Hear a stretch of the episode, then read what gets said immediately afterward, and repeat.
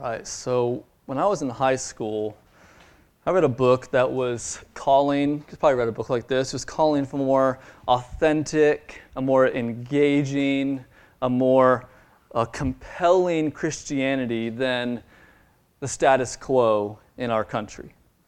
And one thing that the author of this book called for specifically was that we love each other more. And to that, we can and should say yes, right? The New Testament calls us to love each other. We often fail to love each other. We need to grow in love for one another. Yes, for sure. But in this book, the author then went on to describe a time in his life when he went to live with, this is for real, he went to live with a bunch of hippies in the woods in Oregon. Can you just imagine that? And he just went on and on about how much this group of hippies loved each other. And, and, and and here's where he landed. Here was his, here was his point is we need to love each other more like the hippies love each other. Okay, church, we need to grow in love. That's true and that will always be true. But our example is not a group of hippies in the woods of Oregon. And our example is not in any other love to be found in this world either. There's a lot of love in the world. But all the love that we see in the world is a distorted love. It's a distorted love. And if we're going to grow in the kind of love that is truly engaging and compelling and powerful, then we need to look beyond this world entirely. We need to look to the Creator who declares Himself to be the very definition of love. God is love. And He's the one that we need to see if we are going to grow in love for each other. You can open your Bibles to the Gospel of Matthew. Our passage this morning is Matthew 5, verses 43 through 48. So we have reached the end of the first of three chapters in the Sermon on the Mount. This has been like a, its own series so far here in the, in the, midst of our bigger series through Matthew following the fulfillment. But it's, it's, been, it's been rich and, and deep, and I believe the Lord has been working in our hearts as we've gone through this sermon in this chapter slowly. We're, we're in the Sermon on the Mount, end of chapter 5, and, and here's where we are. Over the last several weeks, we've been listening to Jesus give instructions to his disciples about how to truly apply the Old Testament. You go back all the way to chapter 5, verses 19 and 20, Jesus says that whoever relaxes one of the least of these commandments and teaches others to do the same will be called least in the kingdom of heaven. Whoever does them and teaches them will be called great in the kingdom of heaven. For I tell you, unless your righteousness exceeds that of the scribes and the Pharisees, you'll never enter the kingdom of heaven.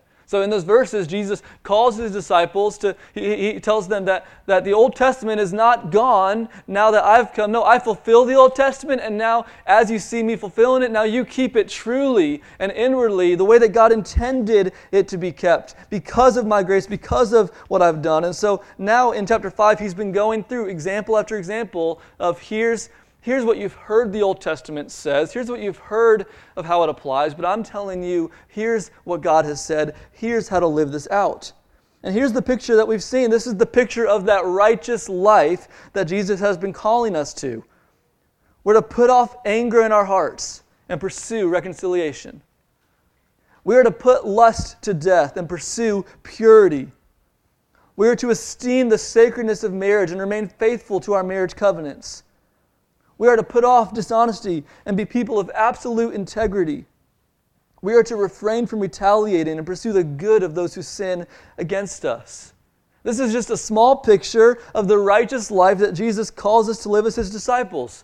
But listen, these are, these are just five examples, five examples of teachings from the Old Testament that Jesus is instructing on. But that's five out of hundreds of Old Testament commandments. Now, Jesus could have just kept going through each one of those commandments, right? And we could do that. And we're going to be in this series for a long, long time. But here's the thing what we need is not simply a catalog of do's and don'ts. Right? That was one of the problems that Jesus was addressing, is that, is that, is that the entire system of keeping God's commandments had been, had, had been restricted to a set of rules They can find loopholes in those rules. And Jesus, Jesus is, is getting beyond that to the spirit of the law. And in this morning's final instruction, Jesus takes us to the very heart of what all the commandments point to. In this final section, it's not just one more example alongside the rest, but it's the climax of all the examples that Jesus has been giving.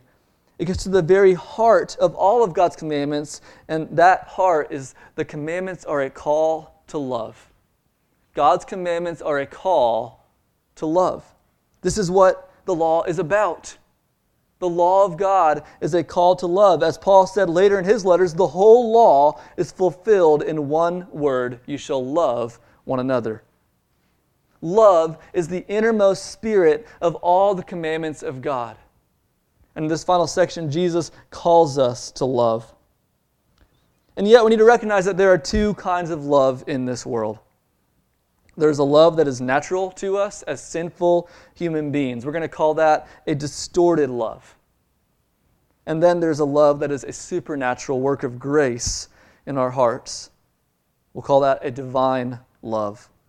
And this morning, Jesus does not just call us to love, Jesus calls us out of this distorted love to be people who display the very love of God. That's what Jesus is doing in this final passage. He's calling us out of distorted love to be people who display the love of God. So let's read our passage, Matthew 5, 43 through 48. Matthew 5, 43 through 48.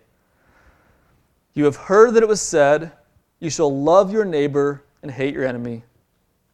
But I say to you, love your enemies and pray for those who persecute you, so that you may be sons of your Father who is in heaven. For he makes his sun rise on the evil and on the good, and sends rain on the just and on the unjust. For if you love those who love you, what reward do you have? Do not even the tax collectors do the same? And if you greet only your brothers, what more are you doing than others? Do not even the Gentiles do the same? You, therefore, must be perfect, as your heavenly Father is perfect. Jesus calls us to put off distorted love and to put on divine love. And this morning, I want to answer three questions from this passage to help us see this call and to help us see how Jesus enables us to obey this call. And so, first, what is the difference between distorted love and divine love? Let's just look at this passage and ask what, what is distorted love? What is divine love? We'll start with distorted love. You see it in verse 43. You've heard that it was said, You shall love your neighbor and hate your enemy. You shall love your neighbor and hate your enemy. Now, this is Jesus referring to the teaching of the scribes and the Pharisees they, in, in each of these sections, that Jesus is referring to something that they have said. Here, here's what God has said. Here's what the Old Testament says, and they are, they are interpreting it to the people of their day. And every one of these has some sort of distortion in it, but here's the clearest picture of all of how they distorted the Old Testament teaching. The Old Testament teaching actually said, You shall love your neighbor as yourself. You shall love your neighbor as yourself. Now, look how that has changed. You shall love your neighbor and hate your enemy. That's, that's the teaching that was being given through their lips to the people. You shall love your neighbor and hate your enemy. Notice they take out as yourself and they add and hate your enemy. So, so, so they take out the, the primary focus of the passage, which is the quality of love that's to be given to your neighbor as yourself love, and then they add in this restrictive idea of, and hate your enemy. So love your neighbor and only your neighbor. That's what they're saying. And, and Jesus, as he's, as he's correcting this teaching, jump down to verses 46 and 47 because, because look what he says. He says, If you love those who love you, what reward do you have? Do not even the tax collectors do the same? Hear what he's saying to the Pharisees and scribes. These are the religious leaders of Israel. These are the, these are the elite. These are the respected. These are the holy ones. And he's saying, Your love is no different than the tax collector's love. You're just loving those who love you. You're just loving those who love you back. And then to, to, to add insult to injury in verse 47, verse 47, if you greet only your brothers, what more are you doing than others? Do not even the Gentiles do the same? To, to, to the Israelites, to, to, to say, you love just like the Gentiles do. That's like saying to the church this morning, you love just like the world loves, right? He's, he, he's getting at what they're teaching and he's saying, you are no different than the rest of the world. You're no different than anyone else on this planet. You just love those who love you. You just love those who are like you. You just love those that you want to love. Jesus exposes their distorted love. They, what they are saying is not the kind of love that God has called them to and called us to. It's a distorted love. And, and here's how we could define distorted love. And I think this is important to understand. What is distorted love? Distorted love is a self oriented love that demands to receive. Distorted love is a self oriented love that demands to receive. You love those who love you. You love those who are like you. You love your neighbor, but not your enemy. It's a, it's a love that is turned inward on self. It's a love that is self focused, self oriented, self serving, and this love demands to receive. And if this love is not getting anything back, then there's not going to be any more love coming from you. It is about you and you only. And this is the love that the Pharisees had. This is the love the tax collectors had. This is the love the Gentiles had. This is, this is the love that each one of us is born with. In our sinful natures, this is, this is who we naturally are. We are born bent toward a love that is self oriented and demands to receive. And you realize that's, that's not really love at all. That's not really love at all. It just looks like love on the outside. Jesus says, No, that's not the kind of love that I'm calling you to. If you want that kind of love, you can, you can find that anywhere. Like, don't come to church for that kind of love. Just join, join a political party and go to their conventions. Go be on a sports team. Go, go join a hobby club somewhere. Just, you can find that sort of love anywhere in this world. Go, go live with the hippies in Oregon. No, that's distorted love. Jesus calls us to divine love. Let's think a little bit more about the verse in the Old Testament that they are distorting. Leviticus 19:18 is the verse that they were misquoting. But again, what does that verse say? Love your neighbor as yourself. Love your neighbor as yourself. And the focus and the, the, the point of that verse is on the quality of love. It's not on your neighbor. It's not love your neighbor as yourself. It's love your neighbor as you love yourself. And, and, and the point is that we all love ourselves. No one needs to tell you to love yourself more. You love yourself with a extreme love, right? You, when you're hungry, you feed yourself. When you're thirsty, you get a drink. When you don't like the way you look, you do your hair. You, you, you take care of yourself. You love yourself. You care about yourself. And he's saying, love your neighbor with the same amount of interest that you love yourself with already. There's a quality of love there that he's calling us to. Now, of course, in Jesus' day, maybe they heard this teaching, and, and so at one point in his ministry, they tested him and they, and they said, Well, who's my neighbor? Right? Who's my neighbor? Who, who, who do I need to love that way? Right? There's this, there's this tendency in us that we want to restrict who do we need to do that to. That's hard, right? It's hard, it's hard to love someone as we love ourselves. That requires sacrifice, it requires intentionality, it requires time. And, and so, who's my neighbor? And what does Jesus do? He tells the story of the Good Samaritan. And we're not going to go into the story, but, but his point is, is someone that you guys hate is your neighbor. This, this, this person that you're hostile to and that's hostile to you that's that's your neighbor and and and we see it clear here he says love your enemies verse 44 love your enemies and pray for those who persecute you what is jesus doing there obviously he's correcting their teaching which said hate your enemies. Saying no don't hate your enemy love your enemies. But he's also defining neighbor here right? He's defining who a neighbor is. And here's a neighbor e- even your enemy. And, and, and if your enemy can be your neighbor then everyone is your neighbor. Right? I mean, I mean if, if someone that hates you is someone that you're called to consider a neighbor, then who does, who, who does not fit into that category then? Jesus is saying, love your neighbor as yourself. And, and by neighbor, I mean anybody that you have the chance to love.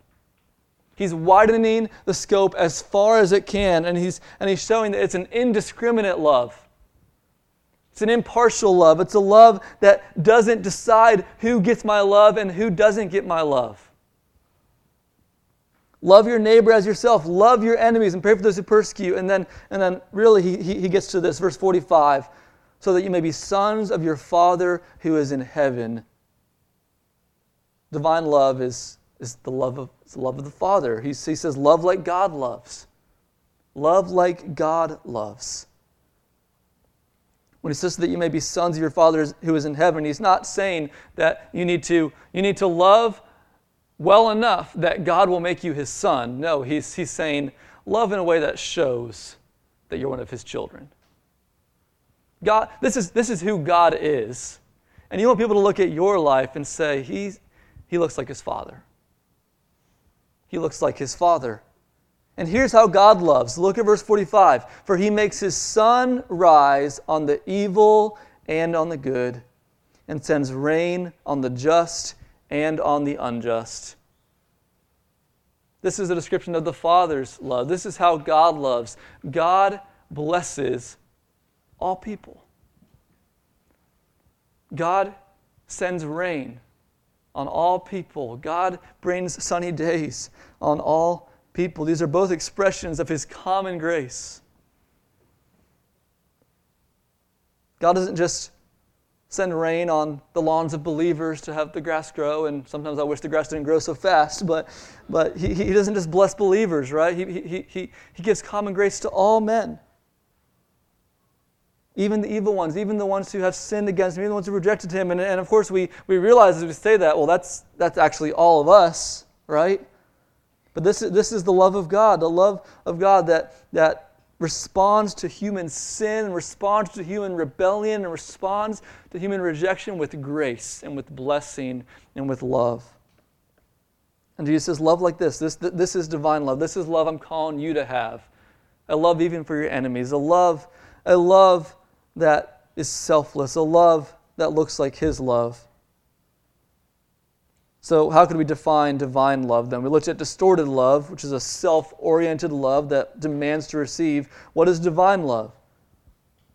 Divine love is an others oriented love that delights to give. It's an others oriented love that delights to give.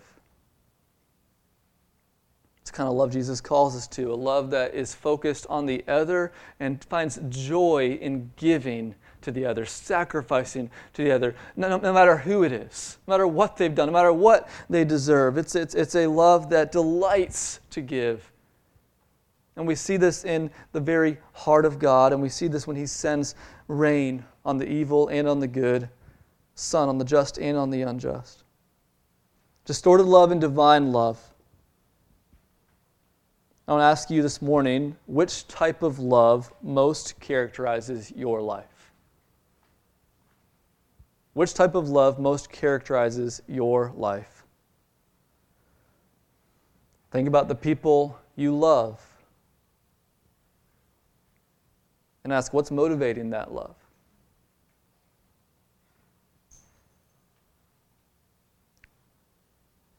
Why am I loving these people? Think about the people that you don't love and ask why, why aren't I loving them? Ask yourself Am I demanding to receive, am I, am I someone who delights to give? Am I someone who delights to lay myself down for someone else? Jesus calls us to divine love. And the second question I want to ask this morning is this What are the rewards of distorted love and divine love? And it's interesting that while Jesus calls us to selflessness, he doesn't call us to have no self interest in the gospel. So, so Jesus will say that we need to lose our lives, but why does he say that? So that we can find our lives. Right? So Jesus knows, and God designed us this way, that, that we do um, act for our good. And that's not in itself a, a bad thing, but we see it here, right? Because we're, we're called not to love in a self oriented, self serving way. And yet, in verse 46, he asks this question For if you love those who love you, what reward do you have? And you might, you, I mean, someone might say, well, we're not supposed to love for rewards, right? Like, it's like, no, no, Jesus, Jesus is, is not a contradiction. Jesus is, is appealing to our, our nature that we, we want life. We want, we want joy, which God has put in us. And he's, and he's saying, here's the path to real joy. You're taking the distorted path, but here's the path to real joy. Right? So, so if you love those who love you, what reward do you have? Let's just ask ourselves that question. If you love those who love you, what reward do you have? If you have a distorted love that only loves those who love you, what reward do you have? Listen, here's the reward that you might have. You might have a comfortable life. Like loving those who love you generally makes for a fairly comfortable life. You're, it, it's, it's, it's easy, right? The reward of easy relationships, the reward of good times with your friends. I mean, if you, if you just love those who love you, then, then it's possible, not guaranteed, but it's possible that you'll have a, a nice, comfortable, easy life with some good friendships and good relationships. Though even there, how, how long are those going to last? How long are those going to last? If you love those who love you, you realize that eventually everyone's going to let you down. Because none of us none of us love each other perfectly. And so if you only love those who love you, there's going to come a day when that person who you thought loved you, they don't love you well. And what are you going to do then? Are you, going to be bitter? And are you going to reject them? You're going to stop loving them because they don't love you anymore? And then what are you left with? The longer you live, you're going you're, you're to be left alone and cold. So even, even the temporal rewards might not even last in this life. But then, most seriously, once you die when the day comes when you, you've lived a life of easy love, you've lived a life of loving those who love you, you've lived a life of loving those who are like you, and, and then comes the moment you die, and what reward do you have? You have no reward. There is no reward for living this way. Your life will have counted for nothing, and there is only condemnation. If you live a life of loving those who love you, loving those who are like you, loving those who it's easy to love, there's nothing eternally for you. There is no reward, there's only condemnation. Yet, divine love, what is the reward? What is the reward for divine love? What is the reward for loving your enemies? What is the reward for loving like God loves? What is the reward for loving your neighbor as yourself? And listen, in this life, it might make your life harder It will make for a less comfortable life. It will make for some more difficult relationships. It will, it will call you to make sacrifices. It will call you to, to have less, to, to spend time on yourself less. It's, it's going to be hard. It's going to call you to, to be in a relationship with people that you'd rather in your flesh just walk away from. And yet, divine love will lead to an eternal reward. And we saw that reward back in the Beatitudes. Whenever Jesus says, What reward do you have? think of the Beatitudes because there's the rewards the kingdom of God, the comfort of forgiveness, the inheritance of heaven, adoption as sons, seeing God, being satisfied. These are the rewards that God gives to his people. And this is the reward that will come to those who spend a life of loving others in an others oriented way because we delight to give, loving like God loves, loving our enemies. This is the reward that Jesus holds out to us. And, and it's clear that Jesus is motivating us here. He wants, he wants you to ask yourself, what reward will I receive at the end of my life? Ask yourself that this morning. What reward will you receive at the end of your life if what Jesus says here is true? What will your life amount to? What will all your love amount to?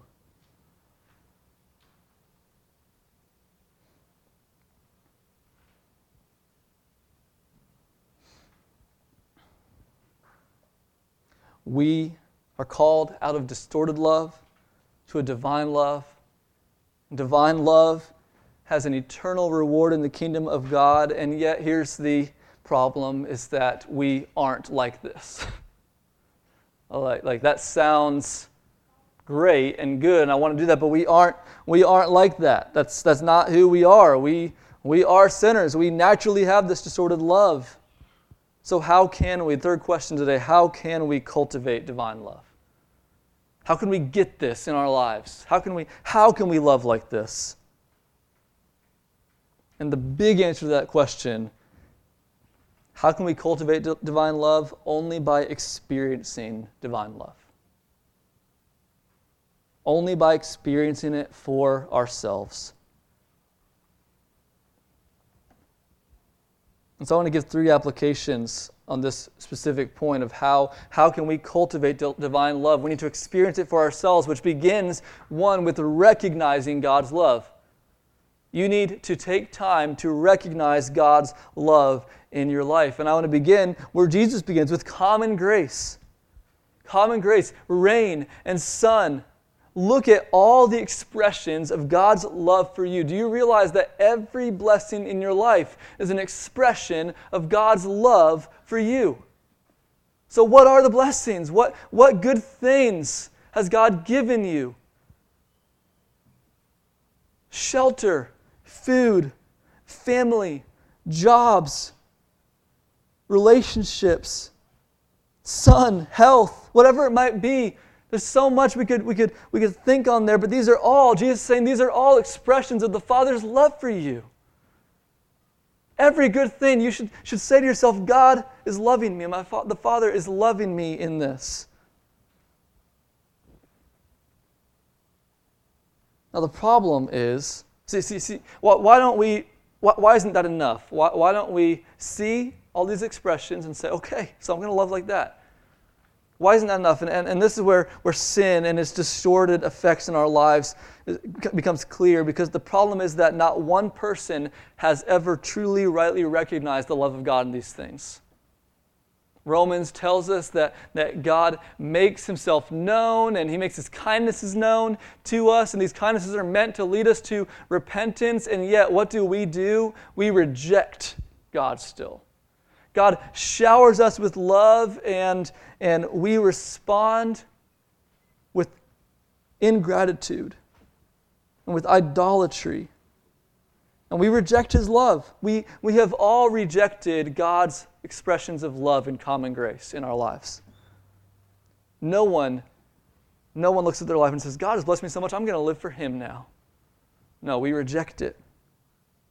And here's what I want to ask how, how did God respond to our rejection of His love and common grace? How did God respond? And, and, and here's how He responded He didn't just give us rain, He didn't just give us His his sunshine on a beautiful day but john 3.16 for god so loved the world that he gave his only son that whoever believes in him will not perish but have eternal life god has given us so much more than common grace. When we rejected his expressions of love in common grace, God, in, in saving grace, sent his Son into the world to die on the cross for the sins of all who would believe in him, that we would not perish but have eternal life. And this is while we were sinners. This is while we were enemies. God demonstrates his love for us in this that while we were still sinners, Christ died for us. While we were still sinners, Christ died for us. That's divine love. That's God's love. That's the kind of love God has. He doesn't just send rain on sinners, He sent His Son for sinners, to die on the cross for sinners. This is God's love. This is love we need to recognize. This love we need to see this morning. This is the love of God. Not that we've loved God, but that He loved us and sent His only Son into the world so that we might live. And this is love that God sent His Son to be the propitiation for our sins, the wrath satisfying sacrifice for our sins, that we might live through Him. Recognize God's love this morning. Recognize the divine love that is made known to us through the Word of God and in Jesus Christ. But then, secondly, you need to receive this love. You need to receive this love. I want you to turn with me to Luke chapter 7. Luke chapter 7 is such an important passage to understand the work of love in and through our hearts. verses 36 through 50 is what we're reading here. Luke 7 36 through 50. One of the Pharisees asked him to eat with him, and he went into the Pharisee's house and reclined at table. And behold, a woman of the city who was a sinner, when she learned that he was reclining at table in the Pharisee's house, brought an alabaster flask of ointment. And standing behind him at his feet, weeping, she began to wet his feet with her tears, and wiped them with the hair of her head, and kissed his feet, and anointed them with ointment. Now, when the Pharisee who had invited him saw this, he said to himself, If this man were a prophet, he would have known who and what sort of woman this is who's touching him, for she's a sinner. And Jesus answering him said, Simon, I have something to say to you. And he answered, Say it, teacher. A certain moneylender had two debtors. One owed 500 denarii and the other 50. When they could not pay, he canceled the debt of both. Now, which of them will love him more? Simon answered, The one, I suppose, for whom he canceled the larger debt. And he said to him, You've judged rightly. Then turning toward the woman, he said to Simon, Do you see this woman? I entered your house. You gave me no water for my feet, but she has wet my feet with her tears and wiped them with her hair. You gave me no kiss, but from the time I came in, she has not ceased to kiss my feet. You did not anoint my head with oil, but she has anointed my feet with ointment. Therefore I tell you, her sins, which are many, are forgiven, for she loved much, but he who is forgiven little loves little. And he said to her, Your sins are forgiven. Then those who were at the table with him began to say among themselves, Who is this who even forgives sins? And he said to the woman, Your faith has saved you. Go in peace. Now listen to what he said at the end of that passage. He who has forgiven little loves little. Vice versa, he who has forgiven much loves much. So listen, it's one thing to see, it's one thing to recognize in your mind the love of God. To, to say, yes, okay, God, God loves me and his expressions of grace in my life. He supremely loves me in giving his son to be my Savior. But, but listen, you can recognize that in your mind, and yet, why aren't you loving more? Why, why aren't you loving people differently if you recognize that?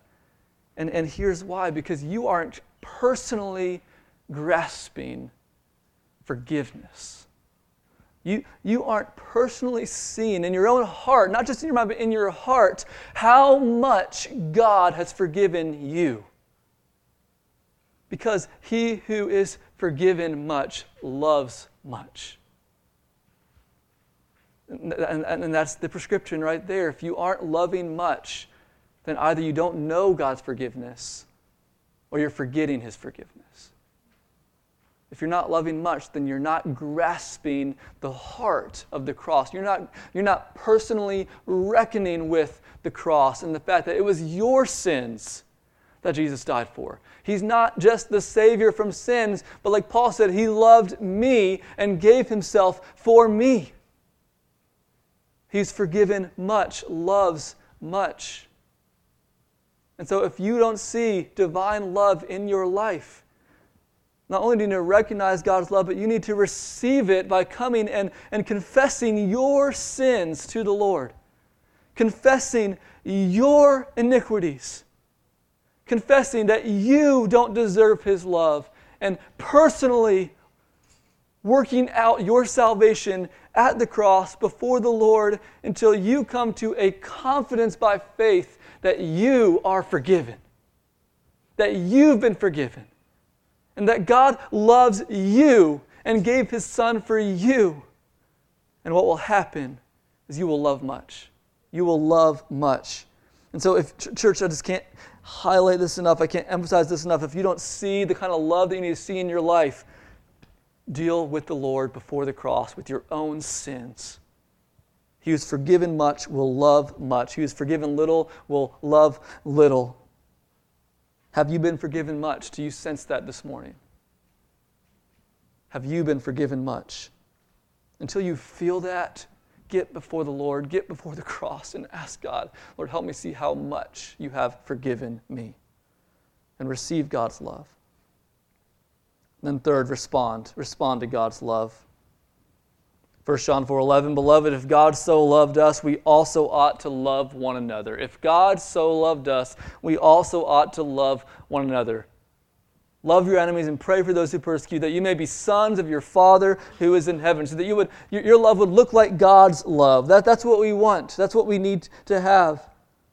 And, and so, if you're recognizing His love and you're receiving His love, then respond to God's love and let that response be as practical and intentional as you can make it. Does your life reflect the love of the Father? Can someone look at your life and say that his life looks like God? That, that looks like, he, he looks like God in the way he loves people. Can someone say that about you? How should you respond? Let's just get practical. How should you respond to someone who doesn't pursue you? Okay, I know they exist. There are people in this room that have never pursued you. They've never gotten to know you. They've never, they've never taken an interest in you. How should you respond to that person if you love with divine love? You pursue them. You go to them, you move toward them, and you love them. How should you respond to the person who's different from you? The person you just have nothing in common with, the person who is awkward to try to get through a conversation with because you have nothing in common and just everything's different. How should you respond to that person? You go to them and you, and you build a relationship and you, you incarnate the love of God in that relationship and you learn to, to love what they love and you, you, you become all things to all people. You pursue them. How should you respond to the person who has sinned against you?